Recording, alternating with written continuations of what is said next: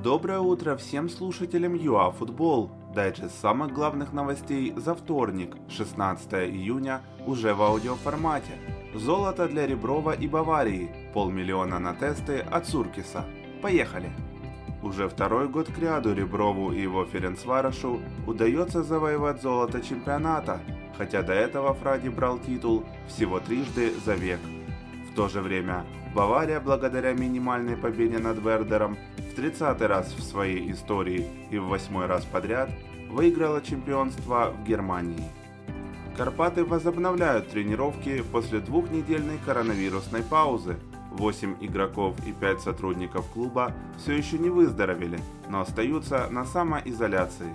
Санжар отметил, что не успеет подготовить Львов к матчу с Олимпиком должным образом, но донецкая команда рвется играть в намеченную дату – 20 июня. Чью сторону займет лига? Владислав Гельзин собирается выкупить бренд Черноморца и стадион. Бизнесмен уже начал переговоры. У нас есть желание возродить футбол уровня премьер-лиги в Одессе, обнадежил Гельзин, чей Олимпик на данный момент опережает зону переходных матчей лишь по дополнительным показателям.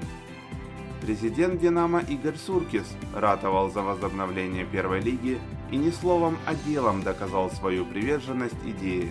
Часть клубов жаловалась, что у них нет средств на тесты от COVID-19, и Суркис перечислил для них полмиллиона гривен, чтобы они могли доиграть сезон. Добрый киевский самаритянин. По информации Тото Таке, Булеца и Супряга останутся в Днепре один еще на один год. Также сообщается, что команду Михаленко на сезон пополнит еще один молодой игрок «Динамо», а именно защитник Владислав Дубинчак.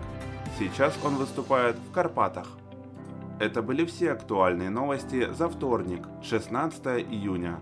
ЮАФутбол традиционно на чеку, чтобы вы оставались в курсе самого важного.